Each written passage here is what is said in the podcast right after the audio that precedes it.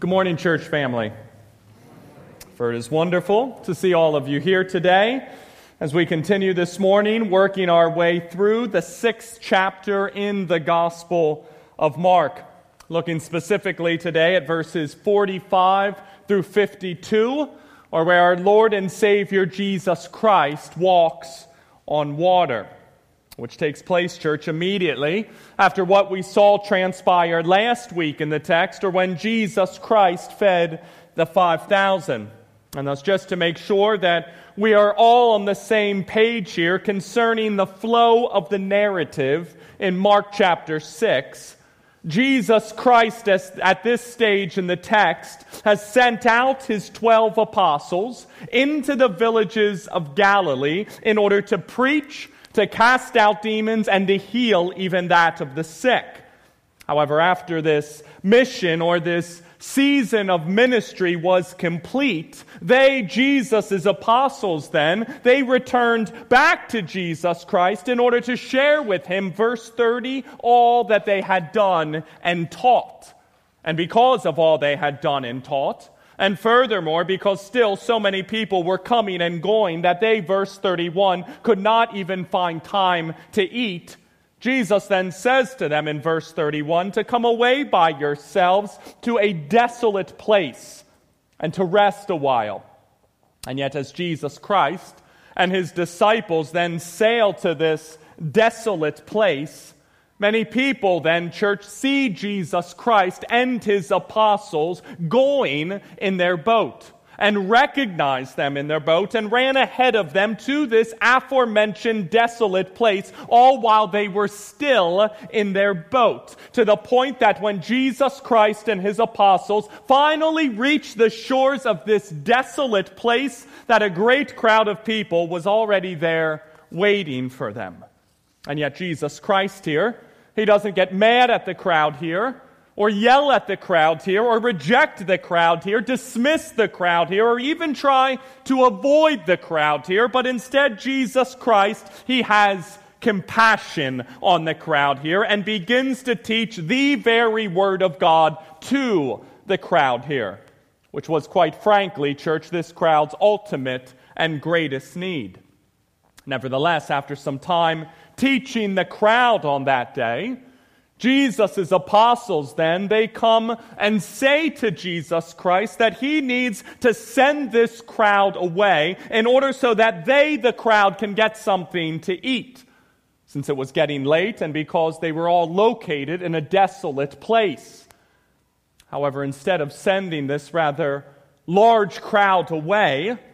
Jesus Christ then says to his apostles that they are to go and see how many loaves of bread they do have,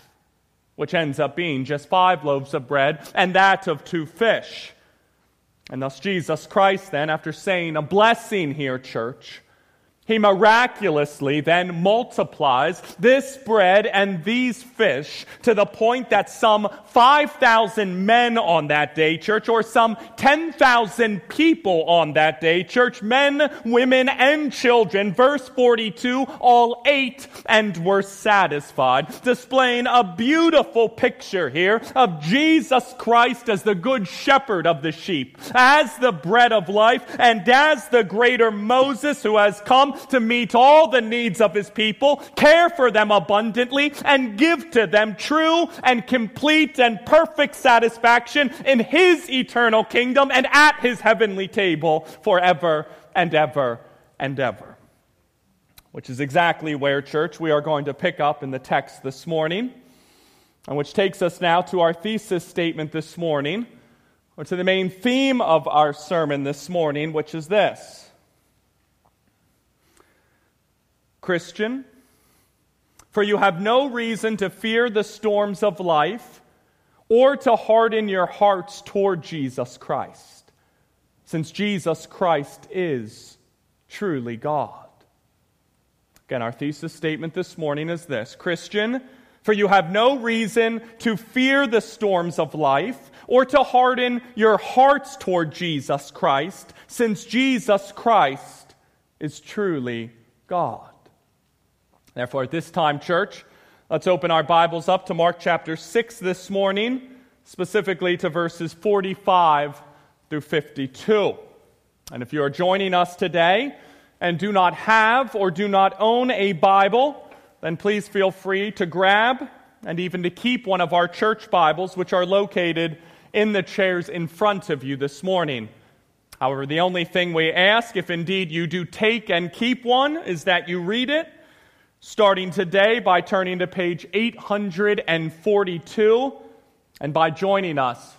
as we as a church family hear the Word of God together this morning. For again, we are in Mark chapter 6 this morning, church, looking specifically at verses 45 through 52,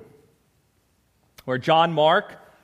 under the inspiration of the Holy Spirit, writes,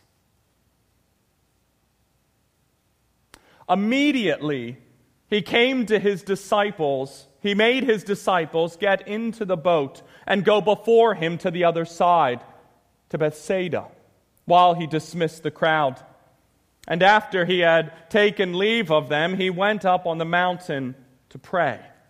And when evening came, the boat was out on the sea, and he was alone on the land. And he saw that they were making headway painfully, for the wind was against them. And about the fourth watch of the night, he came to them walking on the sea. He meant to pass by them, but when they saw him walking on the sea, they thought it was a ghost and cried out, for they all saw him and were terrified. But immediately he spoke to them and said, 'Take heart, it is I, do not be afraid.' And he got into the boat with them, and the wind ceased. And they were utterly astounded, for they did not understand about the loaves, but their hearts were hardened." Let's pray.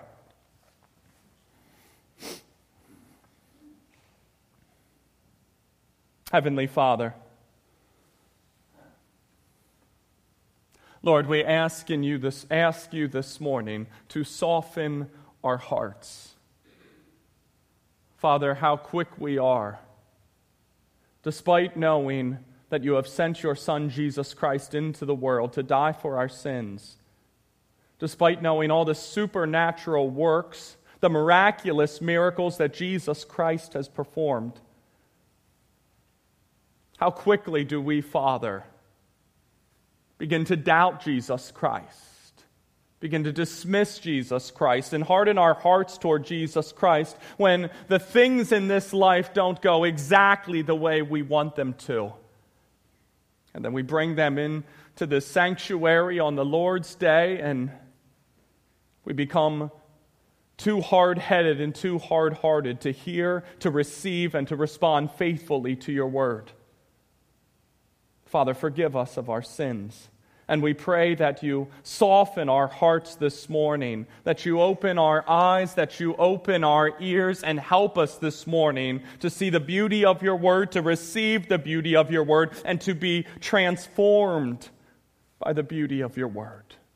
A word that is infallible, inerrant, and perfectly sufficient for all of our needs.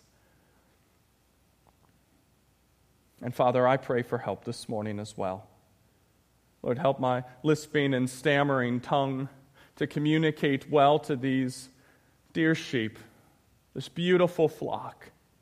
the blessings that you have given us in your word. Help them see Jesus Christ this morning, the one who not only does the things that you can do, God, but the one who declared to the world that he is God. Help us, Father, to see Jesus Christ like never before this morning, I pray. In Jesus' name, amen. Our first of 2 points this morning, church, is this. Point number 1, Christian, for we have no reason to fear the storms of life, since our Lord and Savior Jesus Christ is truly God. Christian, for we have no reason to fear the storms of life, since our Lord and Savior Jesus Christ is truly God. Verses 45 through 50, which reads, "Immediately he made his disciples get into the boat and go before him to the other side, to Bethsaida, while he dismissed the crowd. And after he had taken leave of them, he went up on the mountain to pray. And when evening came, the boat was out on the sea, and he was alone on the land. And he saw that they were making headway painfully, for the wind was against them. And about the fourth watch of the night, he came to them, walking on the sea. He meant to pass by them, but when they saw him walking on the sea, they thought it was a ghost, and cried out, for they all saw him and were terrified. But immediately he spoke to them and said, "Take heart, it is I. Do not be afraid." So right after Jesus Christ feeds the 5,000 in verses 30 through 44, as we then see in the Gospel of John, church, in John chapter 6, the people then who were in the crowd on that day, they wanted to make Jesus Christ king. And that they wanted to make Jesus Christ their revolutionary king, if you will, against that of Rome. However, Jesus Christ, he came into this world not to rise up as some revolutionary king against Rome, but instead Jesus Christ, he came into this world as the king of the kingdom of God in order to give his life up as a ransom for many and to destroy the works of the devil. Therefore, in order to keep his apostles from being swept up by the excitement and the fanfare and the pandemonium of the crowd on this day, Jesus Christ then immediately, verse 45, made his disciples get into a boat and go before him to the other side,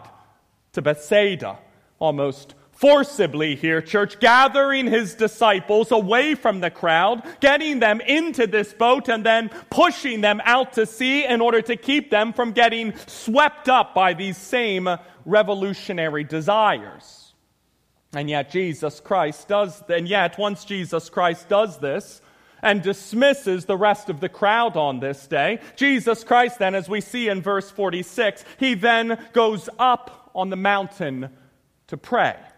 In essence, displaying quite clearly here, church, that his ultimate desire is still to follow the will of his Father and not that of the will of the people. And nevertheless, as evening then sets in, Jesus Christ then sees that the boat in which his apostles were on, which was, mind you, church, about 3 to 4 miles away from the land at this time, John chapter 6, that it was now making headway painfully because, verse 48, the wind was against them.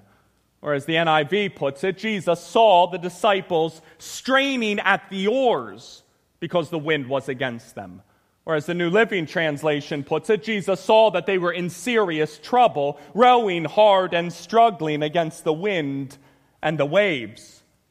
So much so that Jesus Christ then, who was located on the land at this time, that at about the fourth watch of the night, or during the time frame from about 3 a.m. to 6 a.m., that he, Jesus Christ, then leaves the land and goes out to his apostles by verse 48, walking on the sea, and not by walking on the shores of the sea, church, nor by walking on a sandbar in the sea, church, and most certainly not by walking on a deck by the sea, church, but instead Jesus Christ, he goes out to his apostles here quite literally by walking on the sea in order, as we see in verse 48, to pass by them, which naturally then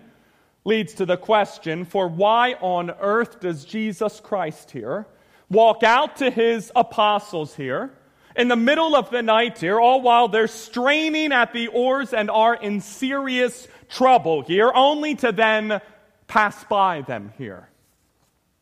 And the most logical answer to that question, church, in my most humble opinion, seems to actually stem from that of the Old Testament, or specifically from the book of Exodus,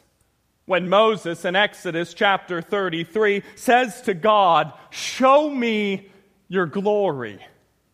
Only for God then to respond back to Moses by saying, "I will make all my goodness pass before you and will proclaim before you my name. Behold, there is a place by me while you shall stand on the rock. And while my glory passes by, I will put you in a cleft of the rock, and I will cover you with my hand until I have passed by. Then I will take away my hand, and you shall see my back, but my face you shall not see. And similarly,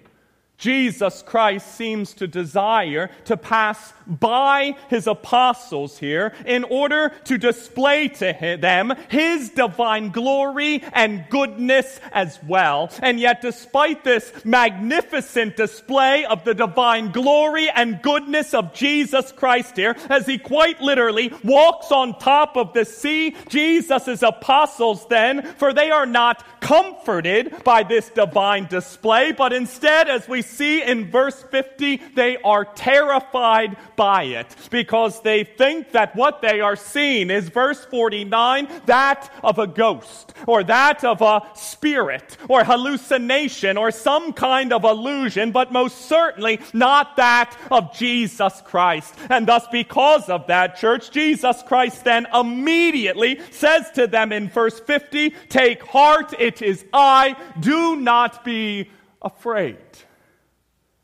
And although Jesus Christ is obviously making it known to his apostles here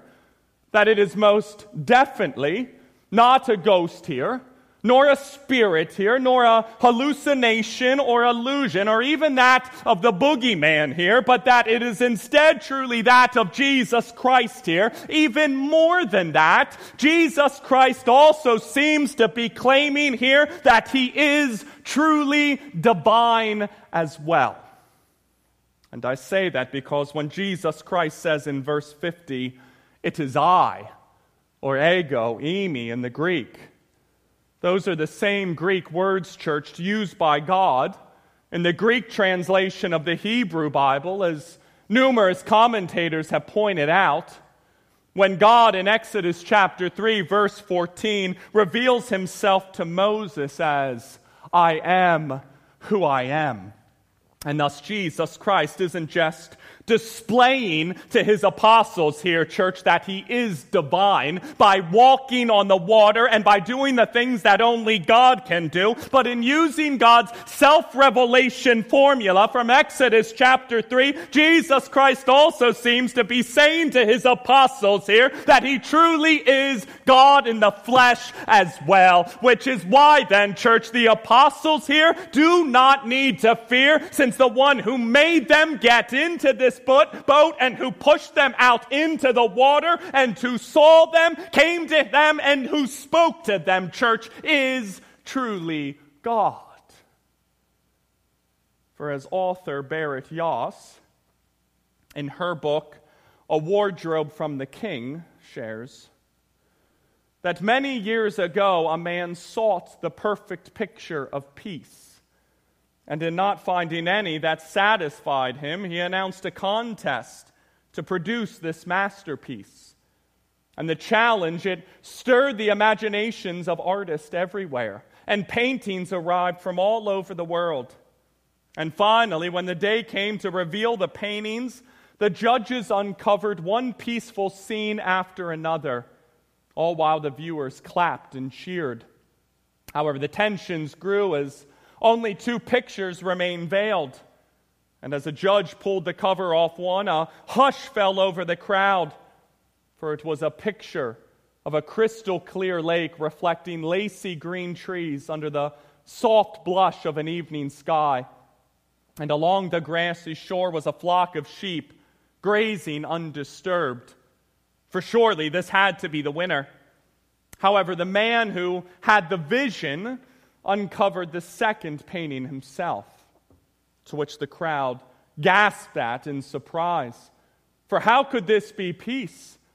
For it was a picture of a tumultuous waterfall cascading down a steep rocky face with stormy gray clouds threatening to explode with lightning and wind and rain. However, in the midst of this scene was a tall, thin tree which hung from the rocks on the edge of the falls. And on one of its branches, a little bird had built a nest. And content and undisturbed by the stormy surroundings, the mother bird rested on her eggs. And with her eyes closed and her wings ready to cover her little ones, she displayed a peace there that transcended all earthly turmoil. For you see, churches, the 19th century Scottish minister Alexander McLaren writes, "Peace comes not from the absence of trouble, but instead from the presence of God." And thus, if you are sitting there this morning, brother Christian, sister Christian, caught up at this time in the storms of life,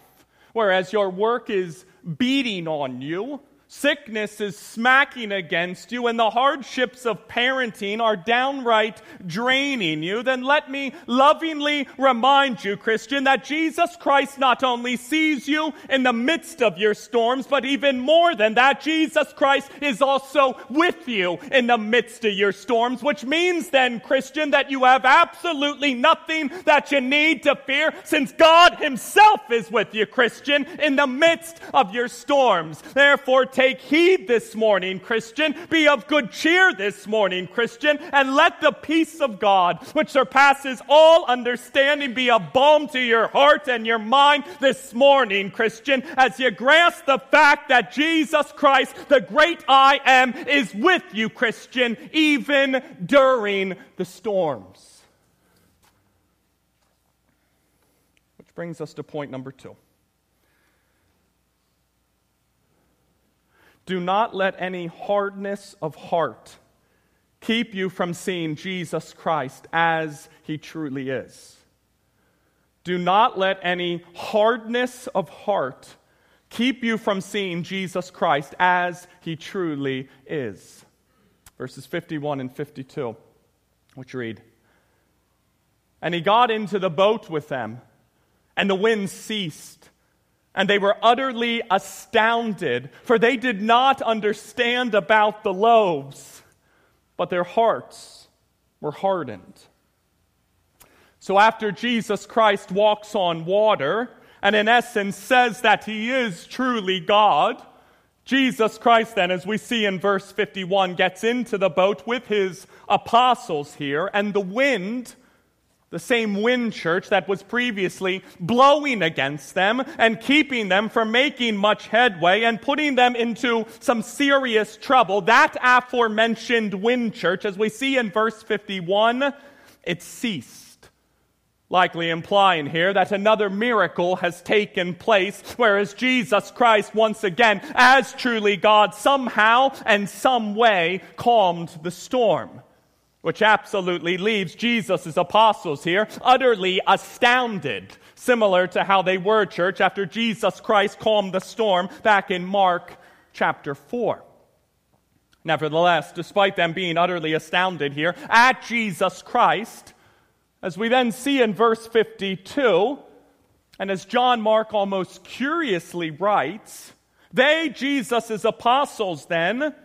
did not understand about the loaves, but their hearts were hardened. Or again, as the New Living Translation puts it, the apostles still did not understand the significance of the miracle of the loaves because their hearts were too hard to take it in. And what John Mark seems to be getting at here, church, in verse 52, as theologian Walter Wessel puts it, is that if they, Jesus' apostles, had truly understood the loaves, and that it was the sovereign God of the universe in action there, then they would have been prepared to understand Jesus Christ walking on water and calming the waves. For their problem here was a Christological one, church. Or to put it another way, the apostles' problem here was that they still did not understand the identity of who Jesus Christ truly was. Because, verse 52, their hearts were hardened, which, make no mistake about it, church, is not an ideal place to be. For to paraphrase Robert Murray M'Cheyne here, for on a winter evening when the frost is setting in and growing with intensity, and when the sun has set, there is a double reason for why the ground becomes harder and harder to penetrate. because on the one hand, the frost of the evening, with its ever-increasing intensity, is hardening the earth, and furthermore, because the warm rays of the sun that can soften the hard ground are at each moment moving further and further away. Therefore, take heed that this does not happen to you, that the frost and the coldness of the dark is hardening your soul, and that the sun of righteousness is beginning to drift further and further away. And thus lovingly, brother Christian, sister Christian, for although I have already reminded you today that you have absolutely nothing that you need to fear, since Jesus Christ, the great I Am, is with you, Christian, even during the storms, let me also then, Christian, lovingly warn you today to not harden your hearts toward Jesus Christ, or to begin to doubt the goodness, the kindness, the sovereignty, or the faithfulness of Jesus Christ, but to instead preach to yourself, Christian, each and every day that Jesus Christ, who is the same yesterday, today, and forever, not only broke into this world and walked on water, and calmed the storm, fed the 5,000, healed the sick, cleansed the leper, and did the things that only God himself can do. But even more than that, Christian, Jesus Christ also then, as the very Son of God, kept the very law of God, bore the very wrath of God, died for the very children of God, and defeated the very enemy of God, only to then ascend into heaven and to sit at the very right hand of God. Therefore, do not ever, Christian, under any circumstance, harden your heart toward Jesus Christ or begin to doubt that of Jesus Christ, but instead let your heart be filled with worship toward Jesus Christ, since Jesus Christ can do what only God himself can do, which means then, Christian, that Jesus Christ is truly God. And thus, as we begin to close this morning, church, I want to begin with the non-Christian who was here first. And non-Christian, if you are sitting there this morning with a heart of stone,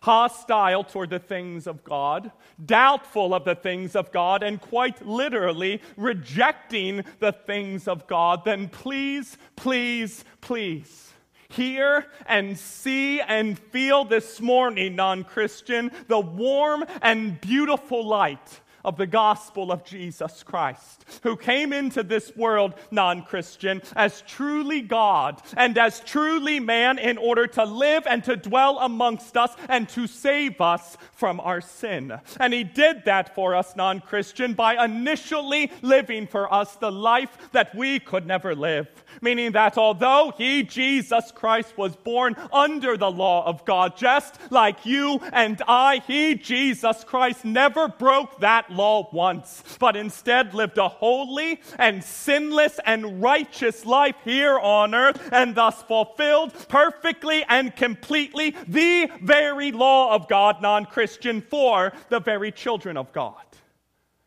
However, fulfilling the very law of God for the very children of God, that in and of itself was not enough, non-Christian, to save sinners from their sins. And I say that because the wage of sin, non-Christian, or the cost of sin, non-Christian, is that of death. And thus, because of that, Jesus Christ then not only lived the life that we could not live, but also then, non-Christian, Jesus Christ paid the price for our sins that we could not pay by willingly giving up his life on a cross at Calvary and by dying a sinner's death in our place and as our very substitute, even though he himself, non-Christian, never ever sinned.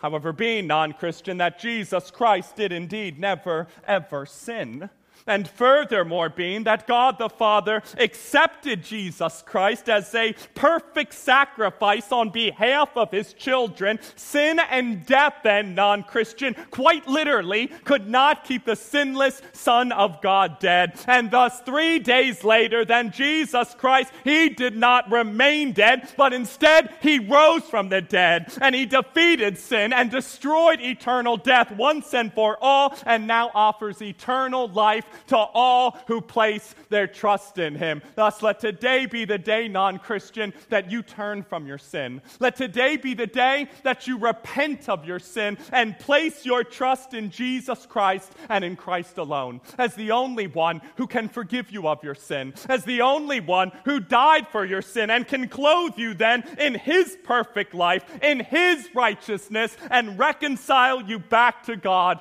forever. For let today be the day, non-Christian, that your heart of stone becomes a heart of flesh, and you repent of your sins and place your faith in Jesus Christ. And today will be the day that you are forgiven of your sins and given the gift, non-Christian, of eternal life. And to the Christian who is here today, thus far this morning, brother Christian, sister Christian, I have reminded you all that you have absolutely nothing that you need to fear, since Jesus Christ, the great I Am, is with you, Christian, even during the storms. And furthermore, I have also warned you all this morning to not harden your hearts toward Jesus Christ, or to begin to doubt the goodness, the sovereignty, or the faithfulness of Jesus Christ.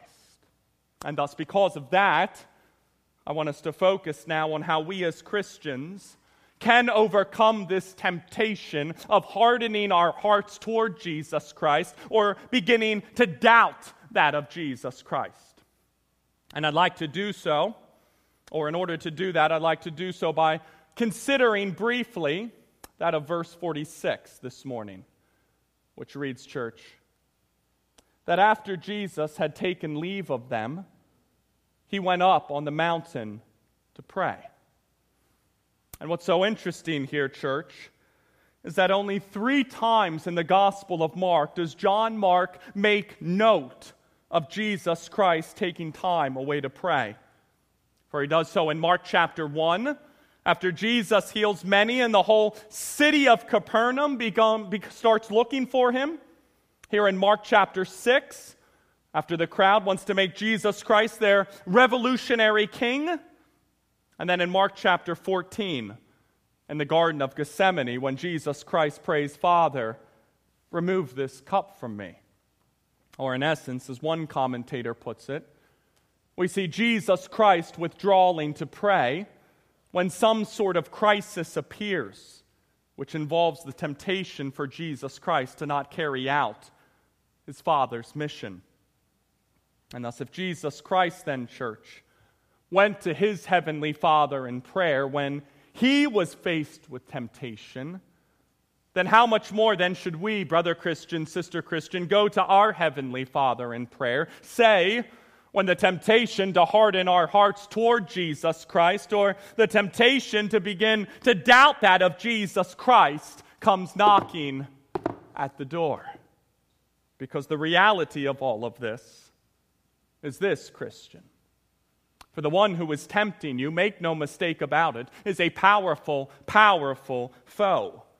who is seeking, Christian, to trick you and entice you, confuse you and deceive you, overtake you and devour you, demolish you, and ultimately to destroy you. However, and here is the good and the critical news that you have got to hear this morning, Christian, that God, your heavenly Father, has already promised to you, Christian, that he will not let you be tempted beyond your ability, but that with the temptation, he will provide the way of escape so that you may be able to endure endure it, 1 Corinthians chapter 10, and that God, your heavenly Father, Christian, has the ability to strengthen you, to empower you, to help you, and to guide you faithfully through each and every temptation that you will face. Which is why then, Christian, that when you are faced with the temptation to harden your hearts toward Jesus Christ or to begin to doubt that of Jesus Christ, that you must go boldly, Christian,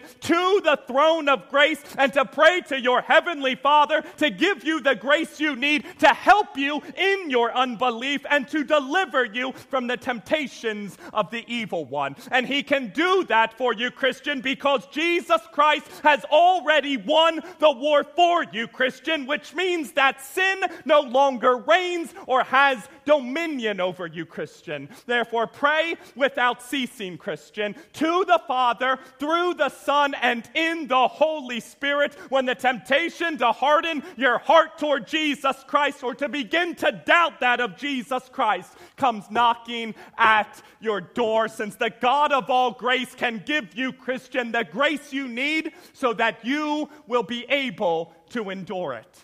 And thus it is my prayer that we as a church body fight back against the rulers, the authorities, and the cosmic powers, and against all the spiritual forces of evil with the power of prayer. Because we know, Father, that even as the children of God, that we still sin, that we still struggle with sin, and that we still struggle with doubt and fear and anxiety and even that of hardness of heart. Therefore, Father, when we feel these temptations arise, Lord, remind us that we have not been called to fight these battles alone, but to instead rely on the one who has already won the war for us. Therefore, let us be quick, Father, in those moments of weakness and of temptation and of doubt to fall on our knees, to draw near to the throne of grace and to go to you in prayer, knowing full well that you have the power, God, to keep us, to guide us, to strengthen us, and to deliver us from all the temptations of the evil one, all until the day that you call us home, Father, into your eternal glory.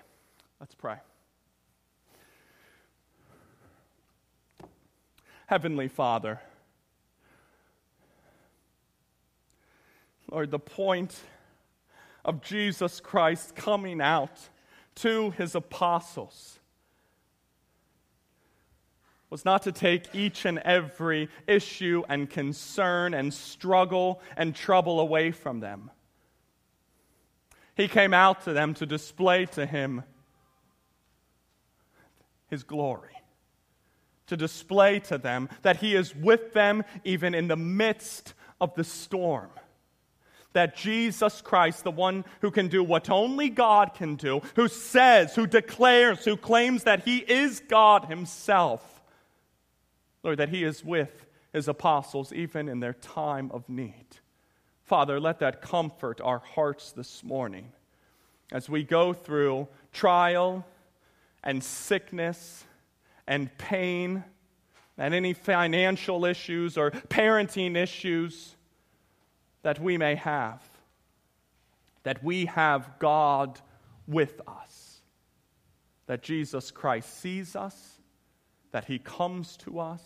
and yes, he can calm the storm for us, but even if he allows the storm to rage on, we have nothing that we need to fear,